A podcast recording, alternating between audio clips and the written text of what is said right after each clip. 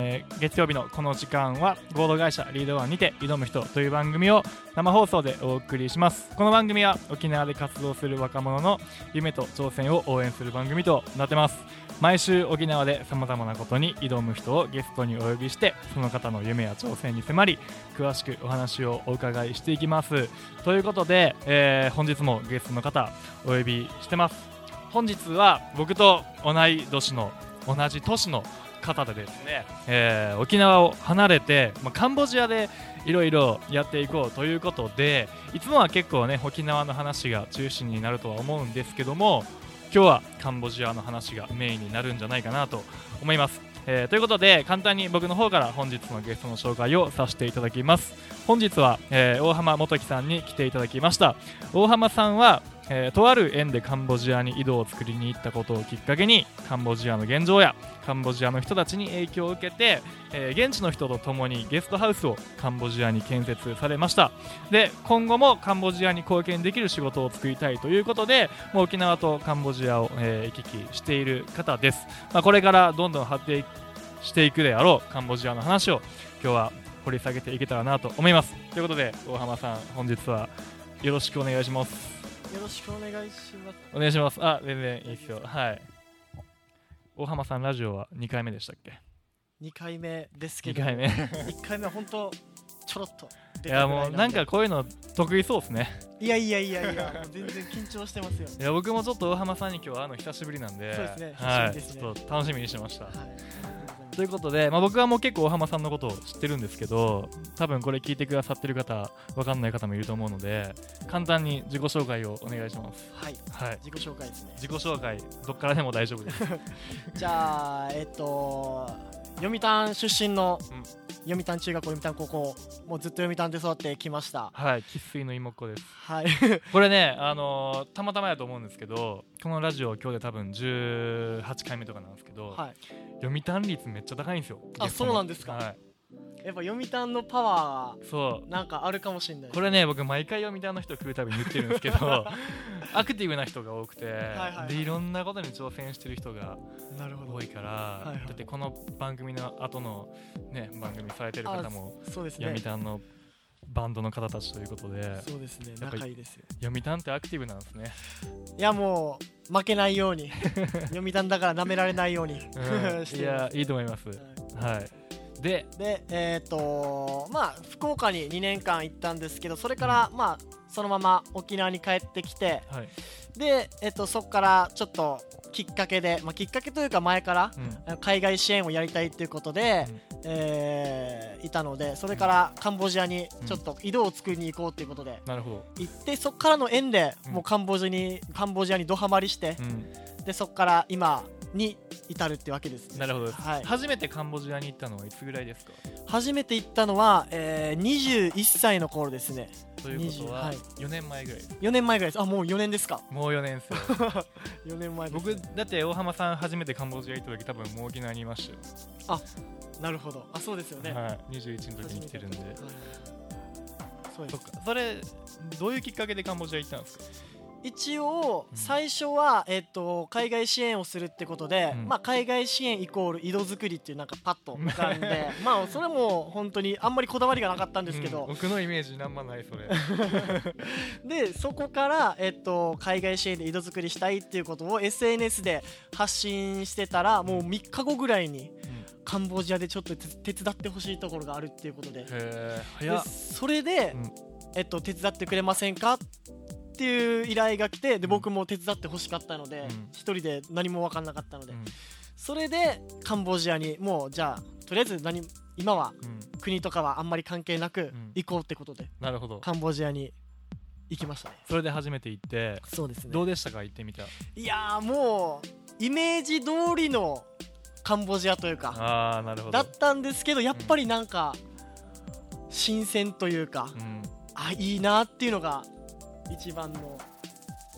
印象ですかねなんかいいですよね僕もちょうど1年前にカンボジアに行ってきたんですけど、あーはいは何がいいですかカンボジアのあれって何がいい んですか 言葉にできないんですけどあの雰囲気とかもうん匂いもそうですし温度もそうですしあとゆったりしてる感もちょっと沖縄と似てるところがあるのかなっていうのもありますし、カンボジアのどこ行きましたか僕はシェムリアップ、ああ空港あるところですよねそうですねまあ、あのカンボジアのこと分かんない方もいると思うんで一応説明しておくとシェムリアップは、はプノンペンの次ぐらいの観光地なんですかあれはそうです観光地とか栄えてるのがプノンペンの次ぐらいですねアンコールワットとかもありますもんね、はい、アンコールワットがある場所ですねそこにどれぐらいの期間行ったんですか21の時、 21の時はあの時は普通に仕事してたのうで、ん、えっ、と5日間うん5日間、あ仕事の合間にはいもう夏休みがちょっと取れなかったので夏休みとあと有給であ1週間いましたね1週間結構長いですよね1週間って、でももう頑張ってあの社長にもこういうことをしたいのでっていうことで、うんうんう1ん、週間取らせていただいてなるほどはい、それで井戸掘れたんですか井戸は、えっと、一発目掘ったところが、あのーやっぱりなかなか水が出ないところで、うでそこから雨が降らないと水が出ないっていう状況になってしまってんで2発目掘ったところが、うんしっかり水が出たって感じですうん、なるほどはい、でその1週間がきっかけでモーハマさんが結構カンボジア に傾いたってことだと思うんですけどそうですねそっからどういう感じでカンボジアと関わるようになったんですか、まあ、この一発目行った時が、もう本当にあもうここで僕は何かするんだなっていうなんか直感的に、うんうんなんかもう結婚みたいなもんですよビビッときたというかカンボあジアここでなんかするんだな、していかないといけないんだなって思って、もうずっと頭の片隅というかもうど真ん中にカンボジアがうん居座り続けたって感じです、なるほどはい、何がそんなにカンボジアが大浜さんを引きつけたんですかねうんまあ、初めての海外だったっていうのも多分あなあるるとほどね思いますやっぱインパクトが初めてでカンボジアやったんですか初めてでカンボジアでしたそれはねインパクトあります ね、それであの光景とあの雰囲気を味わっちゃうとやっぱりうんねなるほどね行っちゃいますよねで今け現地の人と一緒にゲストハウスを作ってるっていうあそうですことなんですけどこれもうちょい詳しく聞かせてもらえますかはい、で2回目行った時は、うんえっと、そのボ手伝ってくださったボランティア団体さんの、えっと、学校づくりにあの手伝いに行ったんですけど、うんその時に、えっと、ガイドさんが日本語喋れるガイドさんがいてそこで仲良くなってでその子が、まあ、28歳ぐらいなんですけど18ぐらいの時から、えっと、学校に通えない子どもたちを自分の家に招いてうん授業をしてる、それ英語カンボジア人の人ですよねカンボジア人ですであカンボジア人でこんなことしてる人いるんだって思いながら、うんうん自分の生活も苦しいだろうになんか招いて、うん自分の時間割いてやってるってすごいなって思って、うんでそこからやっぱりこの環境をもうちょっと良くしたいねってことで、うんまあ、ゲストハウスというよりは、まあ、寺子屋みたいな寺子屋学校を作ろうってなったんですけどなるほどそこからどんどん発展していってうんゲストハウスでちょっと収益生みながらうん寺子屋作れたらいいねっていう話になって今に至るなるほ感ど じですねいろいろカンボジアでやってますねはい最初行った時そういうのイメージしてましたいやもう全然もうこれがただのきっかけになればいいかなぐらいの、うんなるほどはい、移別動に作りがカンボジアにこだわりがあるわけじゃなかったけど最初は全然うん何かしたいなぐらいで、なるほどなるほど僕もカンボジア行った時にあのー結構カンボジアの歴史ってあれ悲惨な歴史があるじゃないですかあー浅い歴史がまだ数十年前とかそうですね40年ぐらいですねなんかあれをどういう大量虐殺みたいなはいですよね大量虐殺なんかポル・ポト政権っていう独裁者みたいな人がはい頭のいい人をみんなこうそうですそうです片っ端から殺していはいって頭のいい人たちが国からいなくなっそうですそうですそうですて発展が遅れてるみたいなそうですそうですなんでお医者さんとかあと学校の先生とかもいなくなったので、うんやっぱ教育に力が全然うん入らなくなってうんちょっと最近は増えてきましたけどやっぱそういうのも影響してるんですかねかなり影響してると思いますしてますか、まあ、だからこそ学べる場を作りたいとはいやいいですねなんかその初めてカンボジアに行った時と今4年ぐらい経つじゃないですかい、はい、なんか考え方変わったこととかありますか考え方はまあ相当変わってるんだろうと思うんですけどなんか自覚はまだ わかんないですねなるほどね、なんかやりたいことをやってるってことしか今ないのでうん、どうなんですかね変わったんじゃないですかでも結構変わったカンとボジアにね寺子屋作ってはい今後カンボジアに住もうかなとかはないんですかあありますもう本当に来年うん行ければ4月うんもう日程決めて4月ぐらいには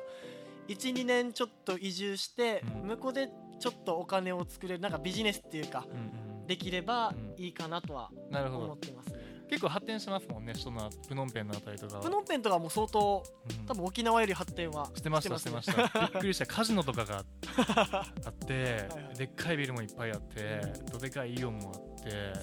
あんまカンボジアのイメージじゃなかったですけど ねそこはもう相当そうですよそこだけねなるほどねなんかどういうビジネスしたいなとかあるんですかいっぱいありすぎてあるんやれなんですけど、はい、今僕本業が、えっと、ボディケア、まあ、マッサージボディケアとうんあとトレーニングパーソナルトレーニングってダイエットとかうん運動指導をやってるのでうんそれをまず日本人レベルでやりたい、うんまあ、あそこマッサージとかってや格安でうんうんうんでも気持ちよくなかったりするので、うんもう日本人レベルでやりたいっていうのと、なるほどねはい、あとツアーうん日本人向けにツアーをやりたいっていうのと、あとは今屋上にバーを作ってるんですこのゲストハウスの屋上にバーを作ってるので、結構でかいゲストハウスなんじゃないですかじゃあまあ、大きいと言ってもまあ屋上まにあまあまへあえまあちっちゃいですよ そんなにどでかいわけじゃないんですけど、うまあ、そこのバーとん、あと今演劇をちょっとうんうんやってるのでそれで、あのー向こうで演劇のたあの題材にうん日本語を教えたりとか、うんあとアクターズスクールみたいなのを作りたいねっていうのを脚本家と脚本家演出家とちょっとお話をさせていただいている途中でうんすげえカンボジアでカンボジアでいいっすねやっぱも楽うしそそういうので日本語と歴史とううん学べればうん僕も楽しいと思ってるんで、うんいいと思うえそれカンボジアの人と日本人の人の違いとか感じることありますかありますねやっぱり 何が違いますかまあ僕が行ったのがあのプノンペンっていう人じゃなくてちょっと第二の人ぐらいのペシェムリアップっていう場所なんですけど、まあ、やっぱ発展が遅れてて、なんかみんなゆったりしててうん自由だなっていうのが一番、うん仕事も今日はしない とか今日は乗り気がしないからちょっと家にいとくっていうやつもいればうんうんがっつり仕事してるやつもいれば、うんなんか決まったルールがないところでうん生活してる感はなんかいいところでもありなんかちょっと発展しない理由でもあるのかなっていうのは一番日本とか違うかなっていうのなはるほどもうみんなが自由にやってる感じみんなが自由 にそれが好きなんですけどねなるほど ねじゃあそれが大浜さんの性格に合ってて合ってましたね。カンボジアいいなってはないるほどなんかこれからどうしていきたいとかありますかカンボジアカンボジアどうしていくとやっぱり僕のゲストハウス作ってるのでその日本が日本人が来てうん僕のゲストハウスに泊まってうでそこからつながるツアーとかあとエンターテインメントとかうをん発展させていってん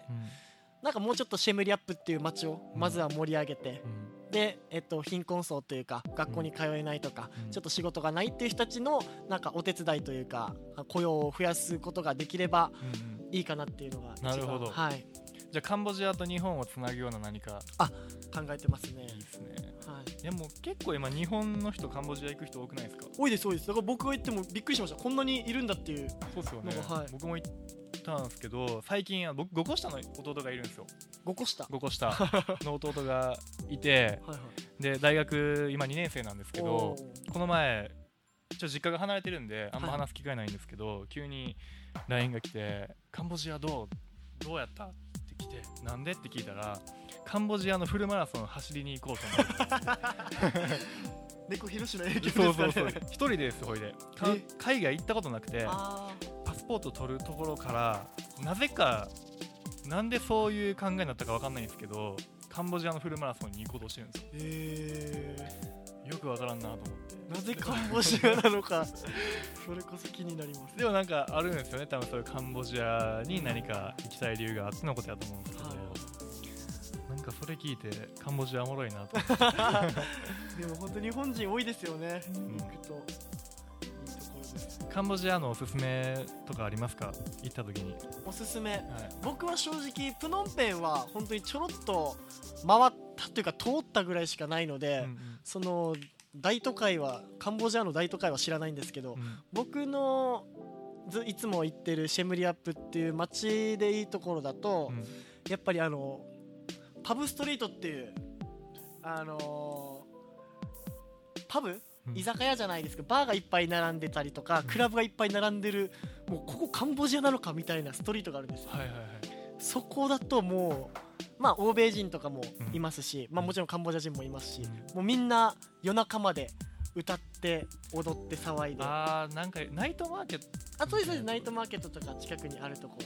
あー言ってた僕行けなかったんですよねもったい ないもう毎晩行ってましたね、えー、カンボジアって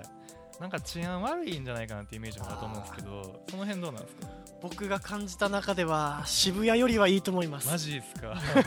まあ渋谷もだいぶ悪いですからなんかもう本当に今日ニュース見ててもあったんですけど、あの包丁を振り回してあったそういうの見てると日本でなんか刺されるよりもカンボジアで生き延びる方が確率高いんじゃないのかなって思うぐらい、えー意外とじゃあ治安は悪くないんですか悪くないですまあ財布置いてたら取られるとかはもちろんありますけど、うんうん僕の身に感じたことはうーんないですねあそこまでトラブルもなかったですし特に、まあ、シェムリアップのあたりとかはその辺ちゃんとしてそうですよね、はいシェムリアプロンペンはなんかだいぶ危ないって聞きますけどマジですか逆に、 はいはいなんかお金が回り始めるとうん悪くなるのかなってイメージです、あーでもぼったくりみたいなのありま したぼったくりはもうあんな日常さぼどこ行ってもったくりじゃないですかあれは交渉ですよ なるほどね交渉ですじゃあこれから初めてカンボジアに行きたいっていう人いたらはいおすすめする何か場所とかここ行った方がいいよとかこれした方がいいよとかありますなるほどまずは僕のゲストハウスに来てほしいですあーそれ知りたいですどこにあるんですか、僕もシェムリアップのあの本当にアンコールワットから車で、まあ、向こう向こうだったらトゥクトゥクっていトゥうクトゥクねあの乗り物があるので、それで、まあ、10分しないぐらいですね10分ぐらいのところにあるのでアンコールワットからあめっちゃいいじゃないですか空なので港からも近いですよね多分空港からも近いです空港からも車で、まあ、もし来ていただけるのであれば、うんトゥクトゥクかタクシーか車か僕が用意できるので、あマジですか、はい、もうそこから全部アテンドできるのでうんそこに来ていただいたらもう全部ツアーもオへーーダーメイドで組めますよ じゃあ僕ノートとそこにあもうぜひいいぜのひかはないなんかなのでホテルもどうしていいか分かんないみたいに言ってたんであー多な分んかそういう心配もあるじゃないですか一人だと本当にバックパッカーっていうか安いところを中心的に回るなら、そこも案内できますけど、んちょっと安全っていうかうん水も綺麗でというか、うんうんっていうのだったら僕たちはもう本当に自信持ってあマジですおすすめできます日本人クオリティで作ってるつもりなのでへえ 多分それ結構日本の人つなげれるんじゃないですか大浜さんこっちにいながらでもそうですねそれがでできれきたばらいいですよね、はなんていうところですか僕はあゲストハウスの名前、ゲストハウスの名前はあの僕が一緒にやってる子がアビちゃんまアあビちちゃょんっと あのあだ名なんですけうどんアビちゃんなので今はアビホステルにしてるんですアビホステルはいこれじゃあもしそこに泊まりたいっていう人がいたらはいどうしたらあどう連絡取ったらいいですかじゃあ僕のフェイスブック経由でいいですかなねるほどなん大か浜そうですね元木、はい大浜元木で検索していただいてそこから、まあ、メッセージなりなんなり、まあ、ウェルカムなんでうんうんうんそれで、まあ、ホームページとか今がっつりは作ってなくうてん、サイトにちょっと登録してるぐらいなので、うん一番 Facebook とか Twitter とか、うんそういうダイレクトメールがうんありがたいです、なるほどいやでも多分日本人がやってるっていうので結構安心できると思うんで、はいはいい、やいいと思う弟にも伝えてきます あぜひもうぼったくりはないですオッケ ーよかった100%いろいろそのアビちゃんもアビちゃんはそこにいるんですかずっとアビちゃんずっとそこにいますあじゃあアビちゃんはい仲良くなってもらってね、そうですね僕も来年からはもう向こうに12年、ん3年4年わかんないですけどなるほど移い住する予定なのでその間に来ていただければいですね完全アテ ンド最高のカンボジアいやほんとカンボジア行きたい人いたらねもう旅行とかでもいいんで大浜さんとこに行ってもらえればぜひぜひお願いしますカンボジアマジいいっすよね一回行ったら僕ももう一回行きたいですもんあそこ、やっぱ最初の一歩がですねカンボジアってイメージがあんまりよろしくないのうで、ん、来ていただいてなんか発展途上でありながらまだそんな危なくもないしそうですね割といろいろ体験しやすいですよねはいなんかこれからの大浜さん自身のミッションみたいなのありますかミッションですか挑戦すること挑戦するやっぱりカンボジア中心にはなるんですけど、まあ、うん僕もあの楽しいことをやり続けるっていう、まあ、理念というか、うんずっと考えがあるのでう、んカンボジアでまずあのみんなで楽しめるうん施設を作りたいっていうのがあるのでなるほどそのさっき言った演劇うんアクターズスクールからのうん演劇を作りたいツアー作りたいうんマッサージなので僕のゲストハウスに来たら120%シェムリアップとカンボジアを楽しめるっていうあの状況を作るっていうのが僕の今のミッションですねへえかっこいいないやいやいやいやもう口だけはそれな日本で何かしたいとかじゃなくてもうカンボジアなんですねおはまさんまあ日本でもいろいろやっていきたいんですけどまずはカンボジアが僕の役割なのかなっていううんそこですねなるほどいいですねはいでもうちょっと時間があんまなくなってきちゃったんですけど早いですねよね 告知あるんですよねそうですね告知がありますで僕、えっと、はじ今回初めて、えっと、演劇舞台演劇にちょっと挑戦というか、うんこれも挑戦ですよね挑んでいこうと思いまして、でえっといいですか告知、はいどうぞ8月18日土曜日19日日曜日に沖縄市民うん小劇場アシビナ旧コリンザの3階うんで、えっと、18日土曜日は18時からうん19日日曜日は、えっと、1時と19時からうん全部でじゃあ3回3回、えっと、海を越えた挑戦者たちうん万味化星っていう、なるほどはい、これは、えっと、高校野球のうん話で今まさに高校野球の甲子園の話で、うんえっと、沖縄から初めて首里高校が甲子園に行ってであの時はアメリカ統治下だったので、えっと、甲子園の土を海で捨てられて、えっと辛い思いをしたっていうお話うんなるほどですね。なんでまた演劇 やろうとこれもなんかすごい縁なんですけど、うん僕の友人が、えっとまあは女優というかうん演劇をしててでそこからその子の見に行ったらうんわすごいなって思ってうんなるほどでその子にはすごかったよかったよっていうのを言ったら、うんじゃあ次出てみるっていうことで今になるほどじゃあそれでカンボジアでもなんか演劇絡めてあそうですそうですそうですその演出家とうんあの脚本家と仲良くなったのでうそのえ脚本家も、えっと、か海外に興味があるってことだったのんでうんそれでカンボジアにじゃあぜひということで、うんなるほどはい、こちらはどうやったら参加できますか参加詳細は調べたら出てくるんですかね詳細あ出てきますそれかもう僕に直接連絡ください大浜元樹で Facebook で Facebook でこの時い友達増やしたいのでや増やしていきましょ うはうんいえそ最後にはいえっとまあこのラジオのテーマ自体がはいその挑む人っていうはいテーマで、まあ、いろんなことに挑戦していってる人への、はいまあ、アドバイスとかメッセージも含めてやってるんですけども、はいその大浜さんって結構チャレンジしてるじゃないですかカンボジアに行ってはい井戸作って、はいで今後もカンボジアに住ん でゲストハウス作るとかも結構大浜さんの中ではでかい挑戦だったなと思うんですけども、はいい、ろんなことをこうやっていく中ではいなんか不安みたいなのとかあなかったですか、ありましたもうめちゃくちゃ不安は今でも不安ですうん、なんかその不安を多分挑戦にはつきものやと思うんですけども、はいその不安との向き合い方とかあー今こう不安で何か一歩踏み出せないなっていう方にアドバイスするとしたらどういうアドバイスをしますか、まあ本当にもうありきたりなんですけど、うんうんまずやりたいと思ったことは小さいことからうん踏み出した方がいいっていうことですなるほど、僕も本当にただ SNS でこういうことをしたいって発信したことからうんうんここまで来れたのでうん、それが一番大事かなっていう小さい一歩踏み出してみたらそ意れが外とトントン拍子で行く場合もあるなるほど、はいってことはもうじゃあ今できる範囲のことからやっていけばいいんじゃないかなとそうですねいうことではいはい本日は大浜さんにお話を伺っていきましたこれからでもカンボジアめっちゃ楽しみですね楽しみですいや僕も大浜さんの活躍期待してますぜ ひお願いします カンボジア行く際は大浜元樹 Facebook で検索して皆さん連絡取ってみてくださもう完全アテンドオーダーメイドでツアー組めまい、すいいですねはいこれからまたカンボジアの発展のために頑張ってくださいはいありがとうございはい、あまりすがとうございます。ということで、この番組は合同会社リードワンがお送りしました。リードワンでは学び、体験、つながりをテーマに、個人の強みを見つけて発信し、えーマネタイズを行うまでのコミュニティの運営も行っております。えーということで、本日は大浜元樹さんにお話いただきました。えー番組詳細は Twitter、アットマーク、挑む人にて、えー発信してますので、ぜひそちらもよろしくお願いします。じゃあ、大浜さん、今日はどうもありがとうございました。はいありがとうございました